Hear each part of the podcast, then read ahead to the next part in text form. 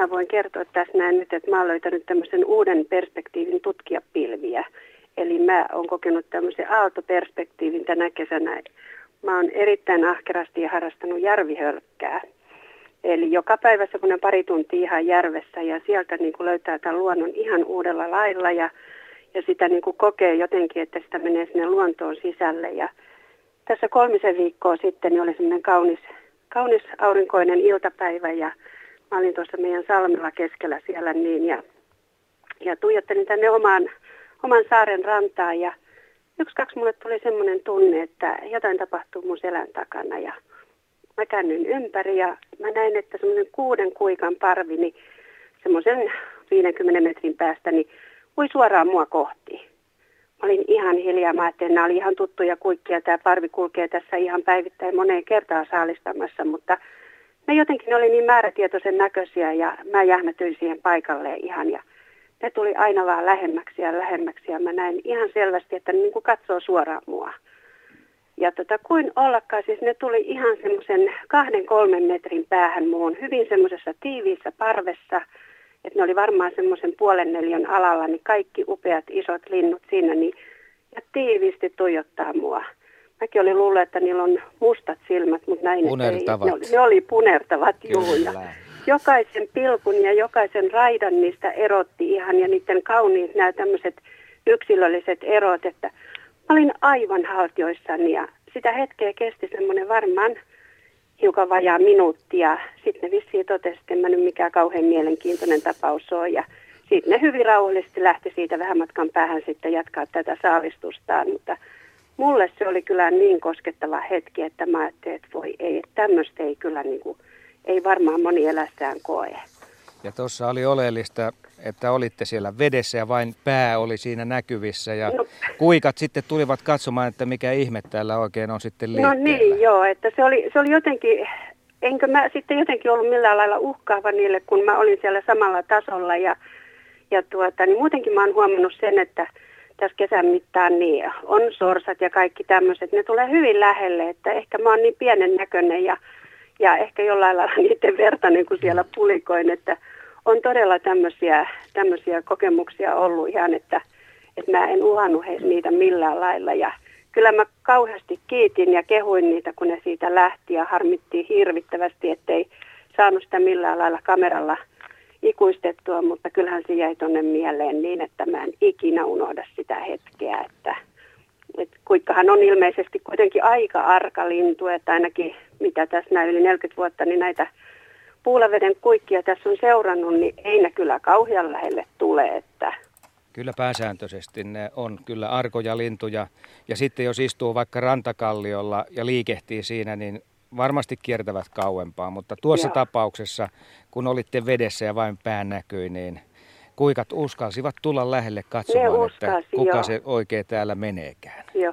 Ja jotenkin tämä vielä sitten korostui siinä niin, että kun Siis me ollaan äärettömän suuria ihailijoita näiden kuikkien suhteen. Mun mielestä ei kauniimpaa lintua olekaan. Ja sitten kun niitä on tässä vuosikaudet ja kesäkaudet niin seurannut, niin niillä on määrätyt nämä tämmöiset tottuneet, pinttyneet tavat ihan. Ja mä voisin kertoa toisen semmoisen tarinan tästä meidän rantojen kuikista, joka tapahtui jo 30 vuotta sitten. Ja silloin oli kanssa tämmöinen kuikkaparvi ja ne oli tuolla vähän kauempana selällä sitten ja mun isä oli vieraidensa kanssa tuossa meidän hiekkarannalla, joka on semmoinen, siinä on muodostunut semmoinen hiekkasärkkä ja se on hyvin matalaa se vesi siinä. Niin ja he viettivät kaunista aurinkoista päivää ja isä näki, että tämä kuikkaparvi kokoontui selvästi, että nyt saalistetaan. Ja se lähti tulemaan kohti sitä niin hiekkarannan niemeä ja ne tuli lähemmäksi ja lähemmäksi ja isä nousi oikein seisomaan ja sanoi vieraillekin, että ahaa nyt kuikilla on niin, niin kalaparvi eessä ja ja ne tuli ja tuli lähemmäksi ja siinä kun oli matala ja kirkas vesi, niin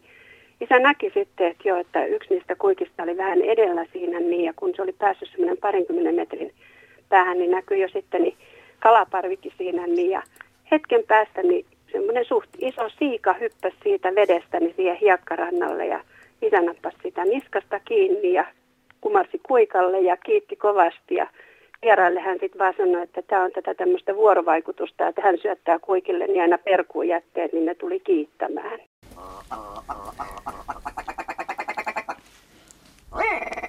Vaimon käly päätti ilahduttaa meitä tuomalla mökille tuoksukynttilöitä, jotka päätyivät tuoksumaan takaterassille.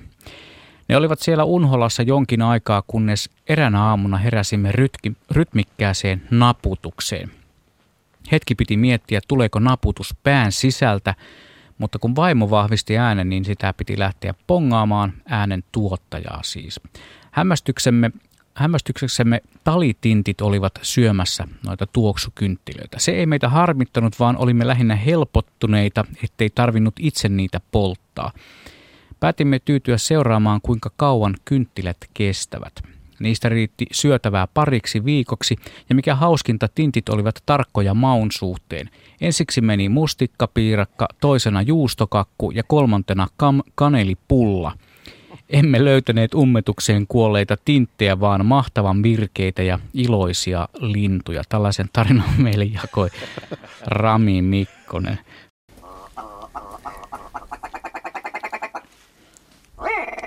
Päivi Hakoma laittoi viestin, että kuulin viime viikolla naapurimme Karjakolta aivan uskomattoman tarinan naakasta. Naakkaparin toinen puolisko oli juuttunut navettasillan alla olevaan huoneeseen ja se toinen naakka yritti eri tavoin kertoa tälle karjakolle, että kaveri pitäisi pelastaa. Lopulta karjakko ymmärsi asian ja tarina sai onnellisen lopun ja naakkojen pesänteko sai jatkua.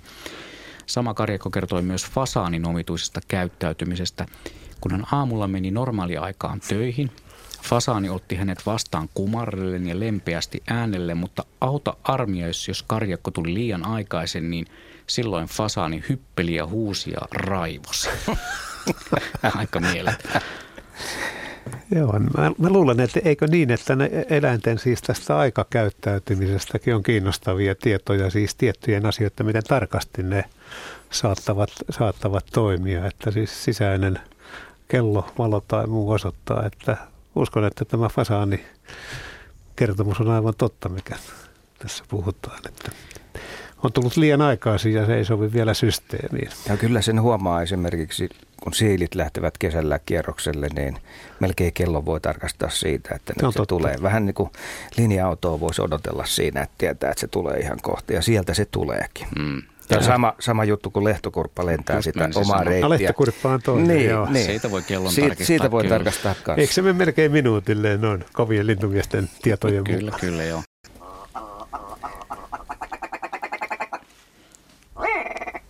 Minusta tuntuu, että meillä on soittaja langan päässä. Hän on nimeltään Heimo Perniöstä. Tervehdys Heimo. Hyvää iltaa. Iltaa. Iltaa. Minkälaista tarinaa? Joo, tämä oli Inkoosta. Mä asuin aikaisemmin siellä ja olin kesämökki Sturfagerin saaressa.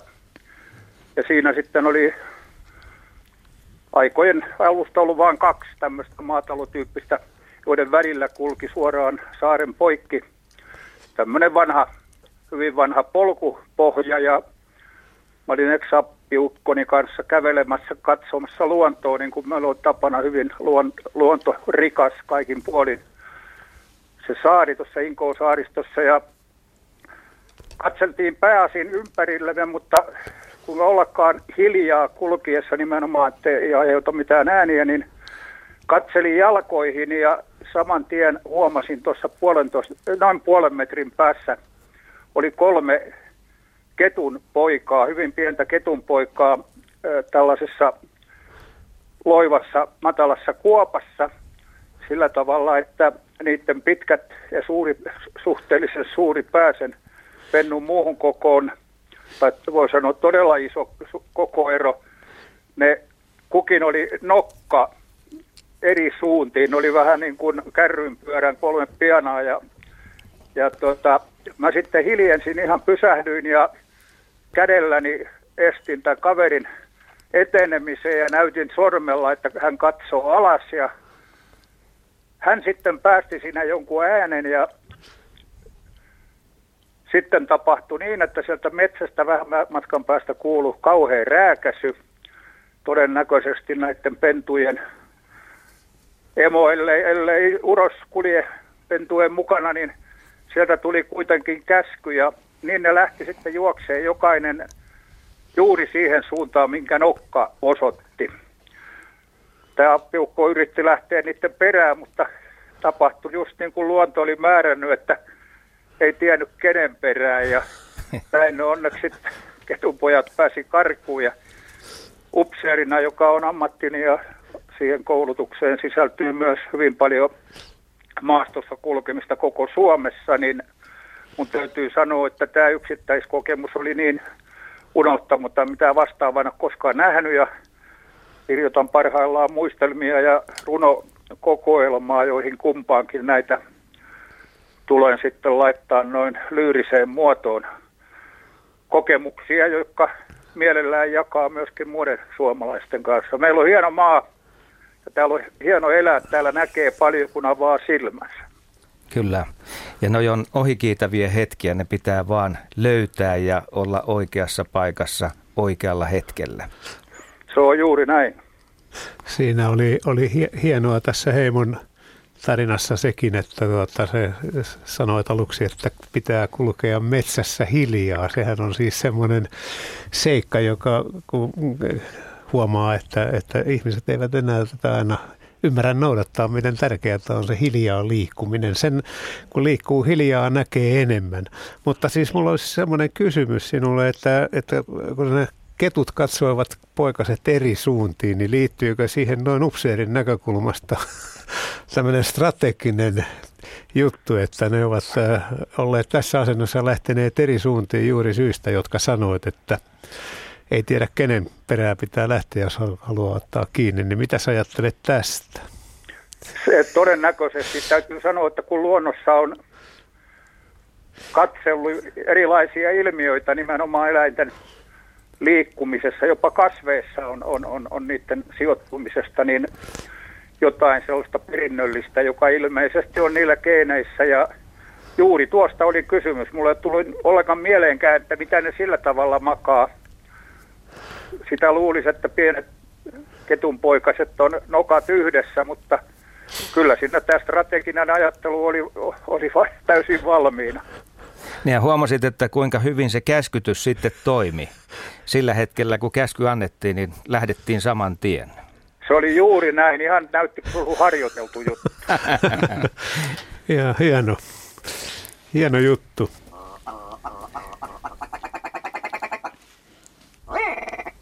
Kahdeksankymmentä-lukua se oli varmaankin alkupuolta tai jossain vaiheessa siinä, että siitä on kuitenkin jo aikaa. Ja se tapahtui Kerimäellä, että meillä on mökki siellä ja mökki on saares, mutta sinne on kyllä tie.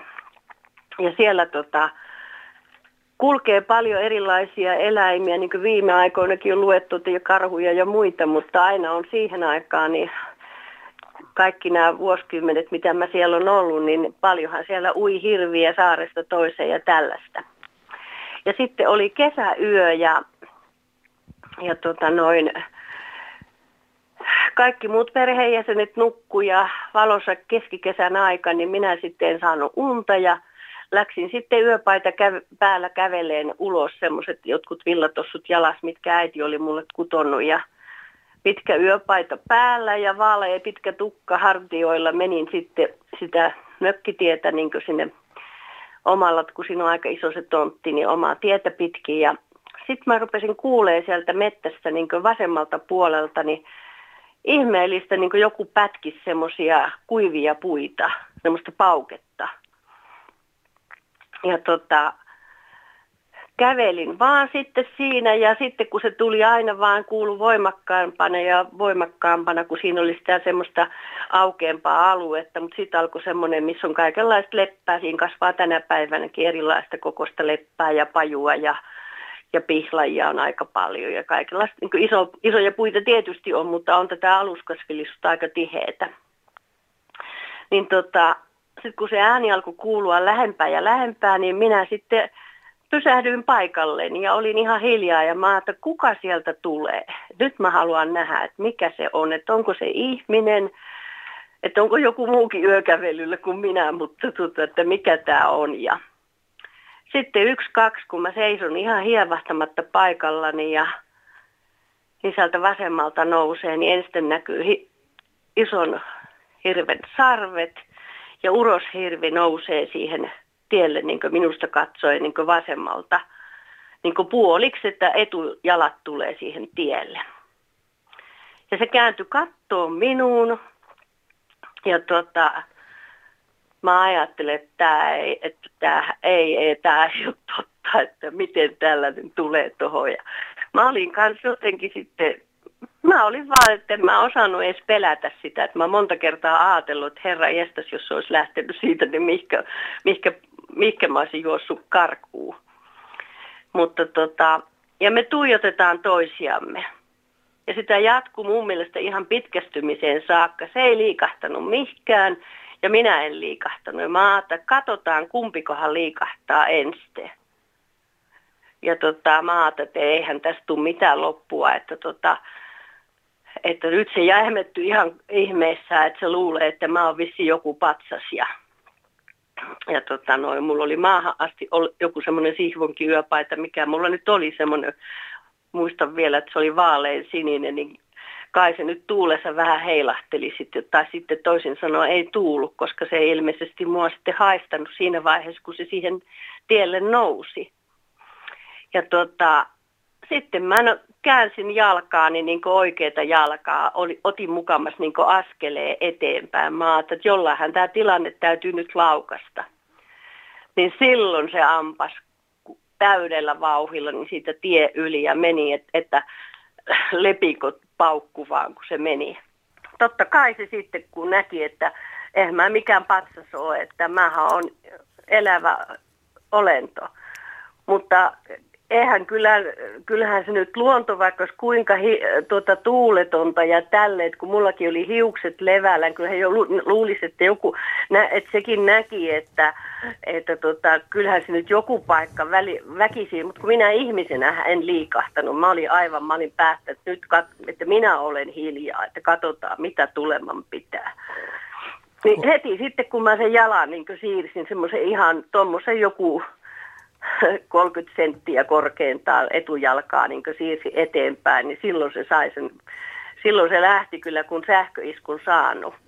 Olosuhteet oli, oli oikeat. Kookas, ja se oli kookas hirvi, että kun meillä on meillä oli tässä muutama vuosi sitten hevosiakin, niin, niin tota, kyllä mä sanon, että se oli meidän ratsun kokoinen ihan, että se oli ihan täyskasvunen uroshirvi ja sillä oli isot sarvet päässä. Siinähän oli hieno tuommoinen sadunomainen tunnelma, että ensin oli hiljasta. Se oli, ja, te... niin ja kesäyö silloin just, se oli jotain juhannuksen aikaa tai jotain semmoista, kun kesä on niin yöt on valoisimmillaan ja tota, on tämmöinen kuulas ilma, että ei ole mitään sadetta eikä tämmöistä.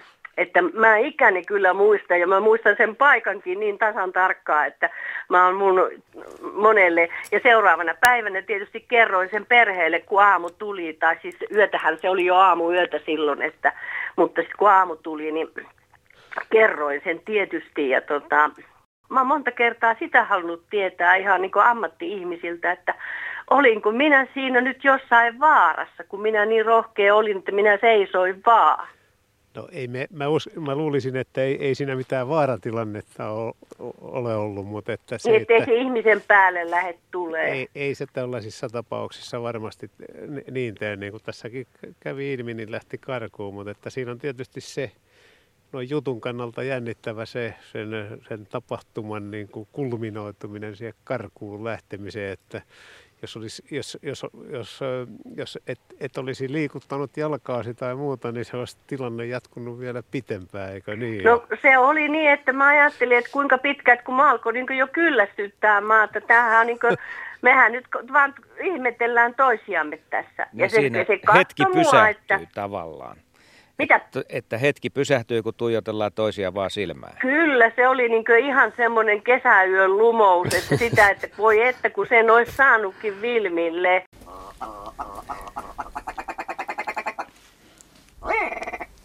Ja minkälaisia tarinoita sinulla on tarjolla? Tuo oli joo. Aikanaan tässä vielä kun Tampereella asustelin, meillä oli kissa. Ja jostain kumman syystä meidän kissa kuule ystävystyi harakan kanssa. Eli, tilanne oli semmoinen, että... Niin- Rakkautta niin, yli rajojen.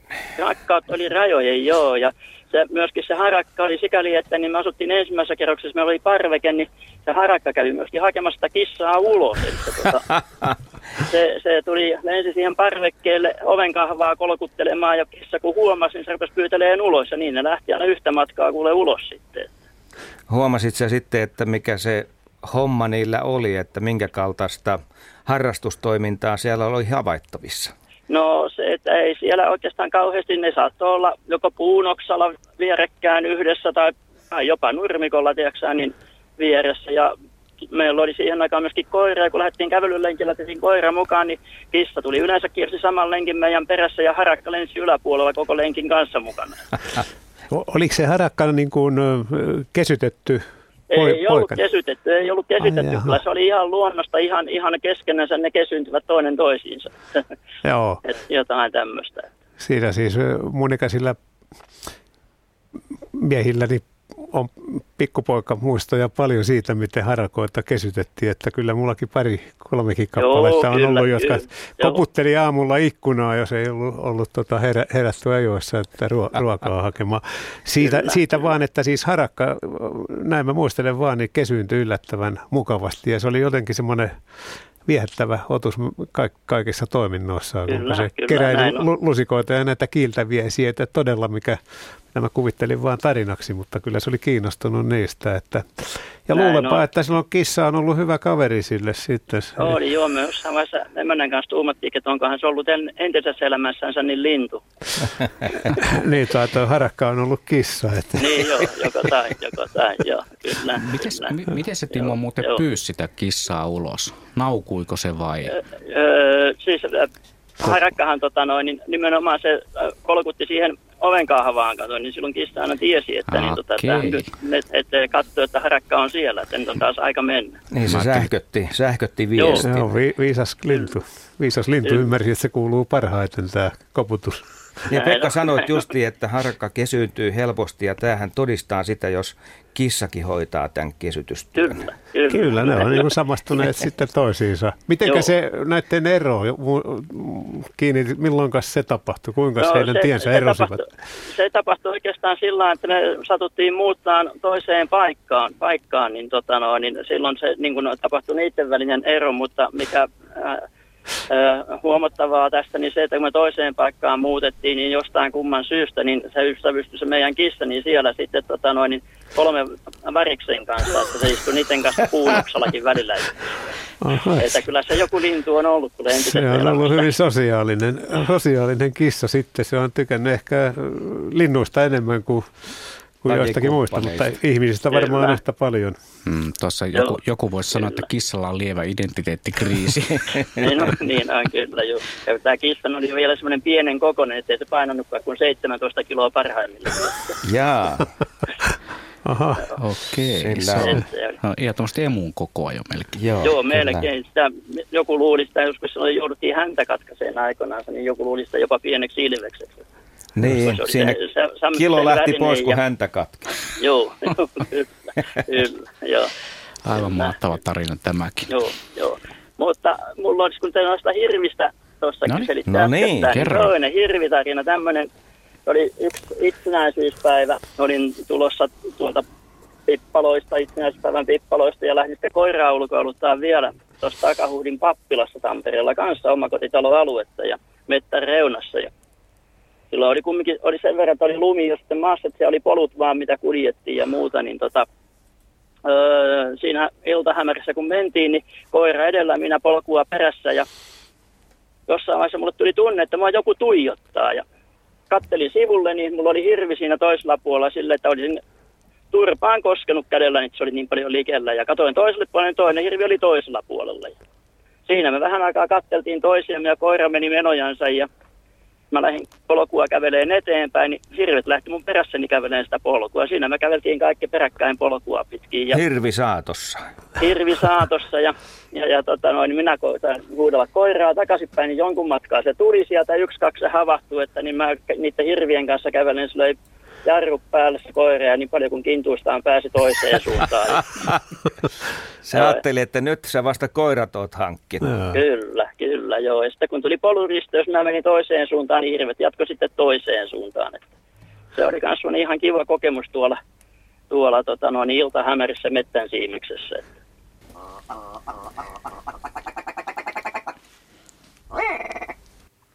Tervehdys Tuula Kytäjältä. Hei, iltaa. Iltaa iltaa. Minkälainen sinun tarinasi on? No minun tarina on meillä Reiska Ketusta. Tämä tapahtuu jo aikoja sitten, tuossa toistakymmentä vuotta sitten, niin, niin Reiska ilmestyi pihaan, tai kettu ilmestyi, ja rupesi ilmestymään joka ilta sitten, kun annoin ruokaa, ja tuli vakituinen illallisvieras hänestä, ja ne ristittiin Reiskaksi, ja, tota, ja no ei siinä kauan mennyt viikko, vähän toista, niin sitten tuli Reiska ja tuli kaveritkin mukana. Mutta tota, kaveri tuli arkoja. Tämä Reiska oli hyvin kesy ja tuli syömään kädestä ja, ja pyöri siinä ja sai rapsuttaa. Ja, ja kaverit katto sitten siinä ympärillä, niitä oli kaksi, joskus oli kolmekin. Ja tota, niin, sitten hauskin juttu oli, oli yksi, se oli lokakuinen oikein semmoinen myrskyisä ja sato ja, ja me oltiin saunassa. Ja mä istuin saunan verannalla ja tota, Reiska tuli siihen aivan likomärkänä ja se oli niin kuin uitettu, uitettu kettu. ja tota niin, no, ja hän kyhnäsi jaloissa sitten ja minä rapsutin ja, ja, ja pukuhuoneen ovi oli auki ja mä sanoin, menepä saunaan, isi on siellä, että mene lämmittelee, kuivattelee. Niin, no sehän luikahti sisään ja nappas pyyheliinan, sitten mun miehellä oli pyyheliina, hän istui siellä saunan sohvalla ja, ja tota niin, hän nappasi pyyheliinan ja lähti ja ja vei mennessänsä, että mutta löylyn asti ei mennyt. Siis todellinen saunakettu kävi ainakin siinä eteisessä, mutta otti Kyllä, pyyhkeen mukaan seuraavaa käyntiä varten. Nimenomaan.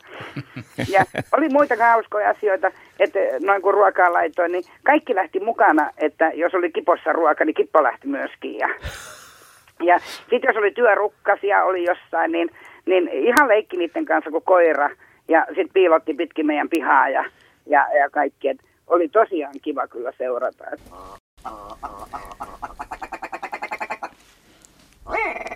Muistelen tapausta, joka sattui jo kauan sitten ollessani nuori mies jotain 15 paikkeilla. Oli menossa metsäistä polkua läheisen järvenrantaan, kun huomasin ketun polun päässä vesirajassa noin 30 metrin päässä nuuhkimassa ankarasti jotain hajujälkeä. Se ei huomannut minua, vaan lähti seuraamaan sitä mielenkiintoista hajua, mikä sitten ikinä lieneekään ollut. Suoraan polkua pitkin minua kohti. Kettu tuli nenä maassa eikä tuntunut tajuavan ympäristöstään mitään muuta kuin tuo mielenkiintoisen hajun, mitä se seurasi. Pysähdyin polulle katsomaan, mitä tapahtuu ja yritin olla aivan hiljaa. No, kettu tuli nokka maassa noin metrin päähän jalkoihin. Se pysähtyi ja nosti päänsä ja katsoi minua hetken hölmistyneen näköisenä. Ja sitten tapahtui kyllä eläinmaailman nopein poistuminen paikalta. Näin muistelee Timo Mattila eräs Lahdelta.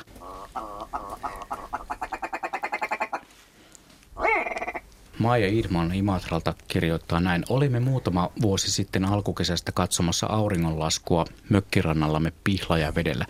Pöydällä oli radio hiljaisella ja odottelimme uutisten alkoa. Juuri ennen uutisia radiosta tuli Lordin voittopiisi, siis se Euroviisun voittopiisi. Silloin järvestä ilmestyi Norppa noin 10 metrin päähän katselemaan meitä. Suljimme radion, jolloin Norppa katosi veden alle – Pian laitoimme taas radion auki ja sieltä tuli edelleen Lordia. Silloin Norppa nosti taas päänsä näkyviin, joten annoimme sen kuunnella biisin loppuun, koska se taisi olla Lordi-fani. Ja laulun loputtua Norppa sukelsi tyytyväisenä tiehen. Hei, tämä on arvokas tieto Norppatutkijoille että miten saa Norpan esiin. Tuota, Lordia tuota Tuota, mä, olen jo, mä olen jo huuliharppua kokeillut, tuota minä kokeilen ensi kesänä. Tämä on arvokas tieto myöskin siis musiikin tekijöille, että tiedetään minkä tyyppistä musiikkia pitää tehdä, jos haluaa saada Norpan.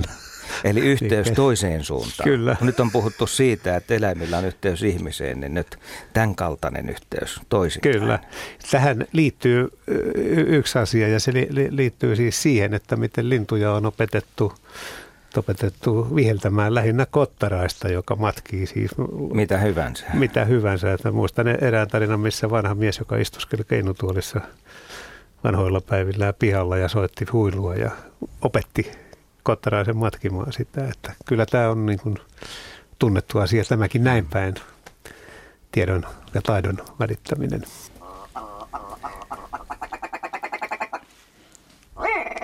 Niin, puhelimessa on Marjatta Leppänen. Siis Marjatta puhelinlangat laulaa, Leppänen tervehdys. terve, terve. Ja sinulla oli mielenkiintoinen tarina tähän meidän lähetyksen alkuun. No jokunen aika sitten, se oli syksyllä myöhäissyksyä, teillä tässä samassa lähetyksessä joku mies kertoi löytäneensä hiiren vuoteestaan ja mä ajattelin, että hoho, eipä ollut paljon mitään tuolla miehellä kerrottavana, koska minulla on ollut kaksi hiirtä vuoteessa. No niin, nyt, nyt kuullaan sitten oikein tarina. Kerro, miten joo, tämä kaikki joo, tapahtui. Joo, se, se kuuluu näin.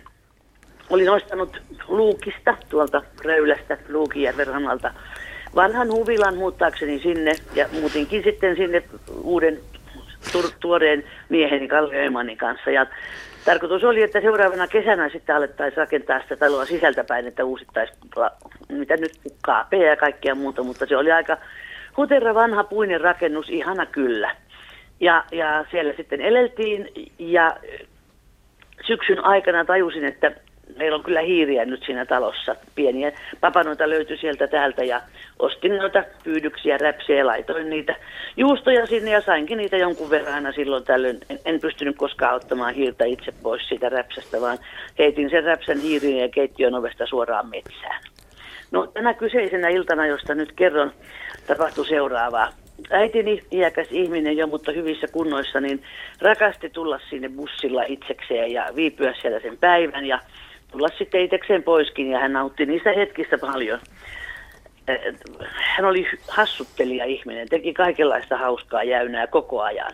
Ja kun me tullaan Kallen kanssa myöhään illalla kotiin ja ollaan menossa vuoteeseen ja mä nostan peiton sivuun sängystä, niin me sanoin, kato äiti, kun äiti on käynyt täällä, se oli kolme hasselpähkinää, kuorineen näitä kovia isoja pähkinöitä. Aha, no sitten vähän aikaa naurettiin sille ja sitten käytiin nukkumaan. Ja minä nukuin äärimmäisen levottomasti. Jotenkin tuntui ihan kauhealta. Mä en ymmärtänyt, mitä mulle on tapahtunut ja olin levoton ja kaikkea. Ja avasin sitten jossain vaiheessa silmäni ja näin oikein kirkkaan pienen silmäparin tyynyn vieressä tuijottamassa minua ihan yhtä ihmeessä kuin minä sitä. Ja samaan aikaan livahtaa sängystä jalkopäästä toinen samanlainen. Ja kun mä nostin sitä peittoa, niin siellä on kahdeksan pähkinää pariskunta päätti tehdä minun sängystäni itsellensä talvivaraston. No, mitä tehdä?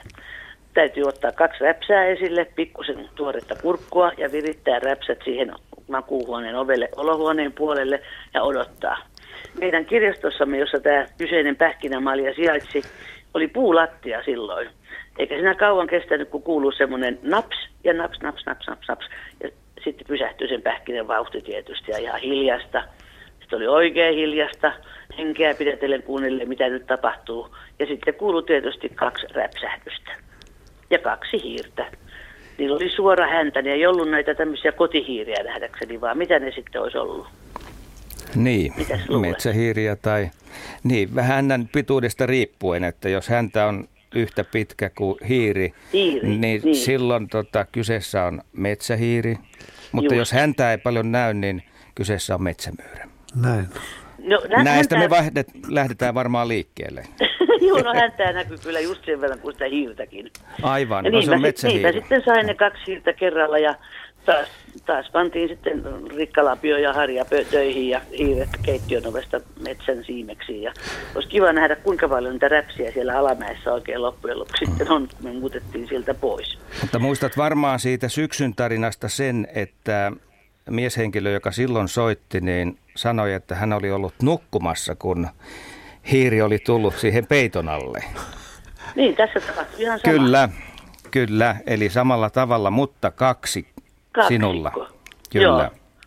Joo, no sitten se jatkui sen verran vielä, että mä olin sen verran utelia seuraavana päivänä. Mä tutkin kotiin, kotiini kaikki tuolit ja minne nyt ikinä olisi voitu tehdä muuta varastoa. Ja yllätys, yllätys, semmoinen varasto löytyi.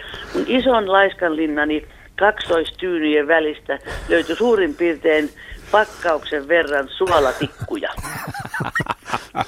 Joo. jotka oli myöskin viety sinne ihan talvea varten varmaankin varalle. Kyllä. Mutta se oli liikuttavaa ja sulosta ja ihanaa ja mä soitin Korkeasaareen. Ja kysyin sieltä, en muista kenet mä sain puhelimeen, ei ollut kuitenkaan intendentti uusista Koivisto, mutta kuitenkin mä kysyin, että olen tehnyt jonkun kauhean asian, että mä oon tuhonnut kaksi kallisarvoista eläintä, jota pitäisi jonkun tammihiiren vai mitä ne on, jotka on siinä rauho- rauhoitettuja, niin ei kyllä ne lohduttivat vaan sitten, että eikö se oli ihan oikein, että ne tulee sukukypsis muutamassa viikossa, että mulla olisi ollut kohta 20 pientä pähkinänsärkiä siellä olemassa. Mitä Pekka sanoo tästä? No mitäpä tästä, nämähän on yleensä aika herttaisia juttuja niin kuin tämäkin. Ja siinä mä luulen, että se on kaikkien mökkiläisten ongelma ja asia, tämä hiiret, jotka valtaavat paikkoja. Ja nimenomaan, että ne, ne keräävät näitä tavaroita sitten sänkyyn, jotka äk, äkkipäätä huomaa.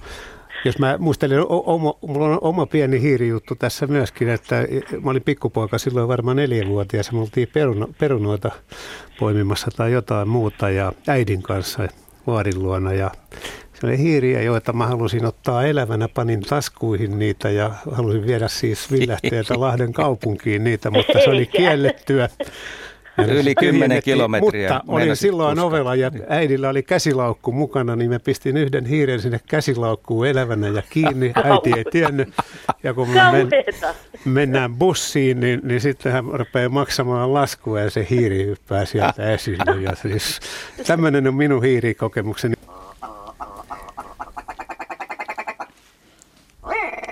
Se oli, se oli viime kesänä, kun istuin naapurirouvan patiolla ja vietettiin iltaa ja, ja tota, olin siinä sitten tietysti paljon jaloin, kun oli lämmin kesäilta. Ja, ja sitten aivan hetken päästä tulee siili kovalla vauhdilla kohti. Ja uskomatonta, tämä siili tuli minuun päin ja tarttui kiinni hampaillaan ison varpaaseen, mutta purematta. Ja en ole muista kyllä aikaisemmin kuullut enkä kokenut tietenkään. Ja sitten nostin jalkani ja heiluttelin jalkaa siinä ja siili roikkui mukana ilmassa. Muutaman kerran tein sen ja sen jälkeen se irrotti otteensa kyllä sitten uudelleen ja, ja meni kovalla vauhdilla naapurin olohuoneen ovesta sisään.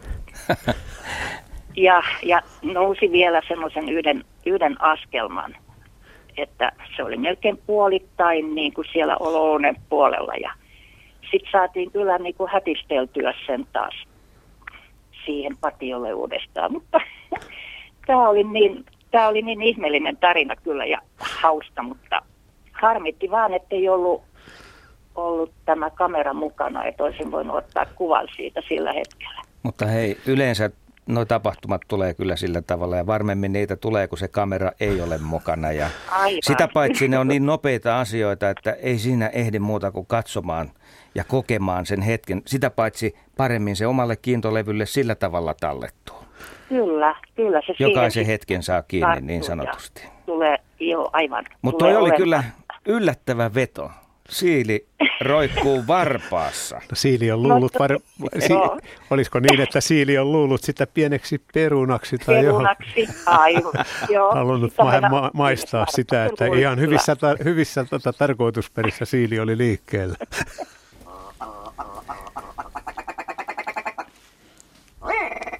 Mä olin ensimmäistä, tai siis oikeastaan tämä on tarina siitä, että toisen kotia pitää kunnioittaa. Mä olin ensimmäistä käsivarren Lapissa – ja tultiin Riimajärvelle ja ennen leirin pystyttämistä niin tietysti tuntui, että nyt on kauhia pissiehdä. Ja me katsoin, että on rakkaan aika siisti paikka käydä, että niin minäpä menen sinne. Ja ei mitään, kun sieltä kuuluu kesken minun tarpeet, että on vallan kauhea kiljuminen, siis oleva hirveetä. No mietin tietysti kiljuin kanssa ja ryntäsin rantaan takaisin. Ja lopputulos se, että siellä oli sopuliparka ollut siellä rakan seassa. Et en mä tiedä, kumpi meistä pelästyi enemmän, mutta molemmat kuitenkin pelästyttiin. Enkä ole ikinä kuvitellut, että semmoisesta pienestä myyrästä lähtee niin hävytön meteli. No joo, ehkä, ehkä voi olla tuolla tilanteella osuutta asiaan, kukapa ei metelöisi tilanteessa. Joo, mutta tästä lähtien, kun menen rakkaan, niin kyllä potkin kaikki kivet ja kiljun vallan kauheasti jo mennessäni. Ettei tarvitse kesken kaikki alkaa kiljumaan.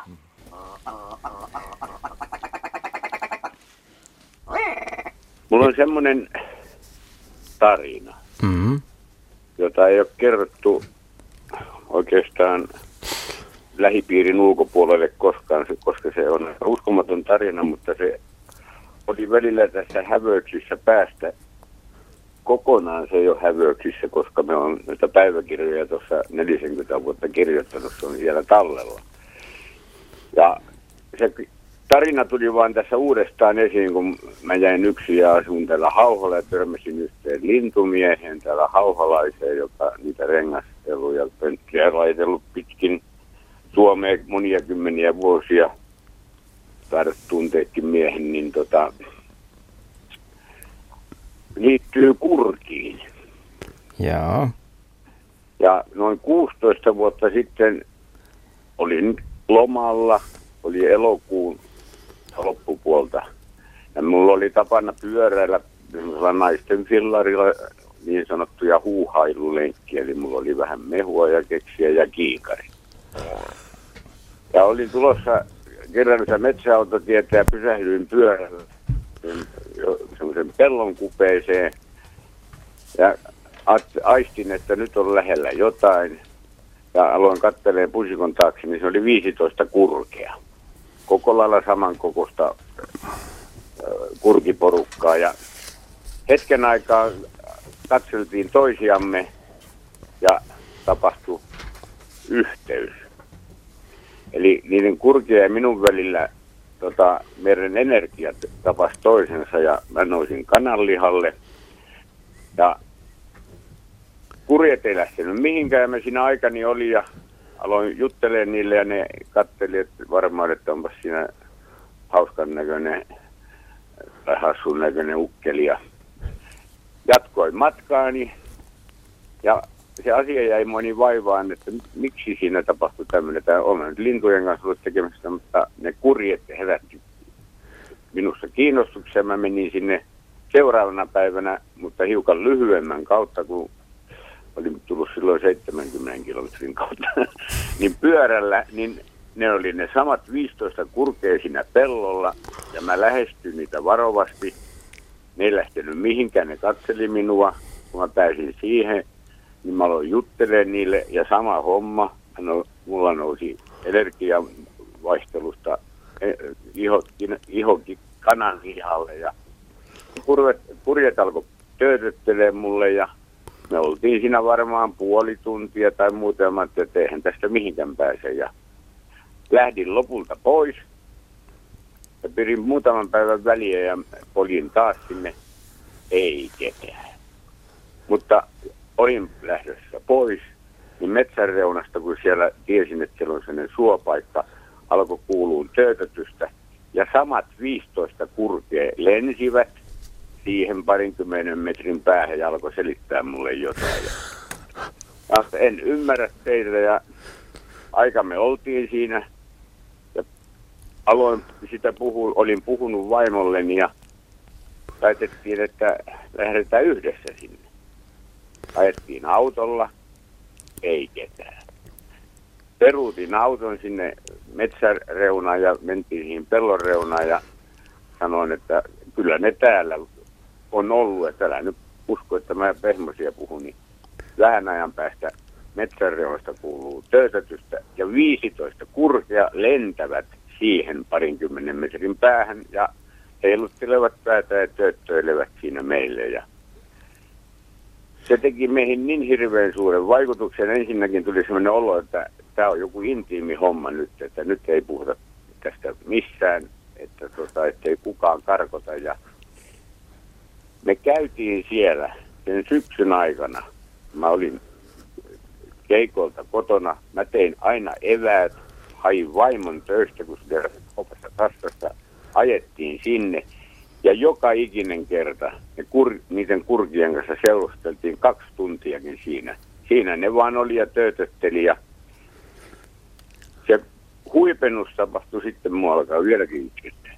Huipennus tapahtui sitten syksyllä, kun kurjet oli pois lähdö, menivät jo pois tältä leveysasteelta ja taas lähdettiin yhtenä kertana sinne, ennen kuin hämärä tulee, kun oli jo syksy pitkällä, niin että vieläköhän ne on siellä.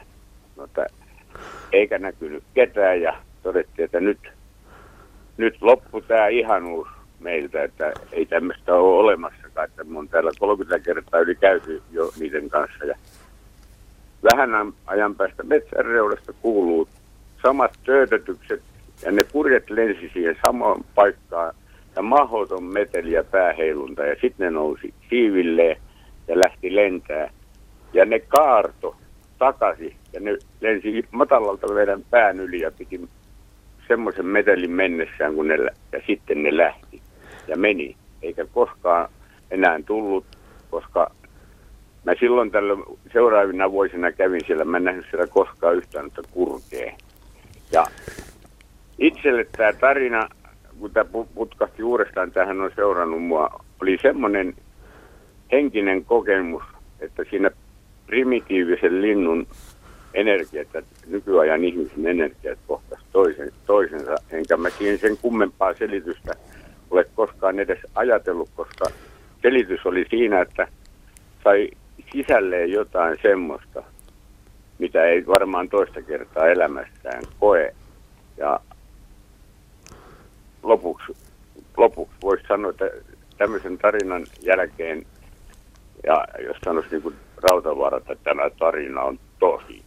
Tarinan jälkeen Facebookit ja tietokoneet tuntuu aika yksinkertaisilta keksinnöiltä. Niin varmasti. Tuollainen yhteys, jos on olemassa, niin sehän on yhteyksien yhteys, vai mitä? Kyllä, tämä on aika, tämä Osmo Kivilaakson kertomus, muistelma, tarina, se on aika ainutlaatuinen juttu, että siihen, niin kuin niin kuin sanoitte, että siihen saattaa sisältyä jotain syvempää. Siis se, että teille nousi kananlihalle tai kurjenlihalle iho silloin, kun ensimmäisen kerran niin. tapasitte, niin osoittaa, että siinä on ollut jotakin. Olette sitten miettinyt, mä, miettinyt mä ko- niin. Niin piti sanoa, että mä koin siinä siis yhteyden, kun mä olen lapsesta asti vai, siis tuntenut maasäteilyt ja energiat, mitä maailmahan on energiaa täynnä täynnä, niin tota, mä koin jotain sellaista, että se meni niin kuin, no ei se, sillä on merkitystä, mitä toiset ajattelee. Minä koin sen niin, että se yksi meni sielun tasolle, että siis jotain semmoista tapahtui ihmisessä, että tuntui, että jonkun primitiivisen tuntu olennon kanssa löytää energiakentät kohtaa toisensa. Ja tämä tarina, kun tuli tässä kerran, kerroin sen tälle lintumiehelle, kun ollut sitä muistanut, niin nyt se sitten jälleen antaa, se antaa nimittäin vieläkin voimaa 16 vuoden jälkeen.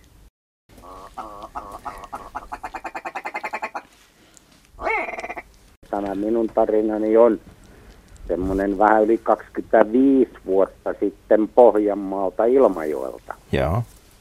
Siellä oli tuota metsäpalo ja noin poispäin ja teollisuuslaitoksista hoidettiin miehiä sammuttaa metsäpaloa, niin Pertti Palomäki oli siellä sitten huomannut, että metsäpaloalueella oli kurjen pesä, missä oli kaksi munaa.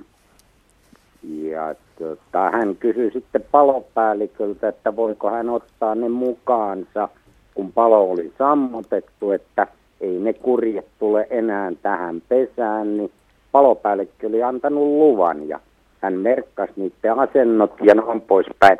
Hänellä oli tuota äh, hanhien haudonta kotona ja hän laittoi sinne ja nämä kurjet kuoriutu. Ja tuota, sitten hänelle tuli semmoinen ihme, että mitä ne syö, niin hän soitti Korkeasaaren Koivistolle ja proteiinipitosta muun muassa ö, muurahaisen munia, niin hän heitti muurahaisen pesän luokse valkoisen lakanan, mistä, mihin ne sitten kantoi niitä munia ja hän toi kotia, mutta ei ne syönyt, mutta kun hän heilutti sormea noin, niin ne nappas sormesta kiinni, niin sukkapuikolla syötti. No, siitä ne sitten kasvoi ja noin poispäin, niin ne leimautui häneen. Mm-hmm. Aina kun hän tuli kotia, niin ne tuli kaveraamaan ja noin poispäin oli täysin vapaana siellä. Pikkasen semmoinen kymmen, vii, äh, pari kilometriä Ilmajoen keskustassa hän oli oma kotitalo ja sitten hän yksi kerta otti polkupyörän, niin kurjet lähti mukaan. Ne lensi semmoisen kahden metrin korkeudessa hänen sivullaan, niin hän kiersi koko Ilmajoen keskustan ja ihmiset katteli, että voi ihmettä, mikä tämä on. No se on ollut taatusti erikoinen näky.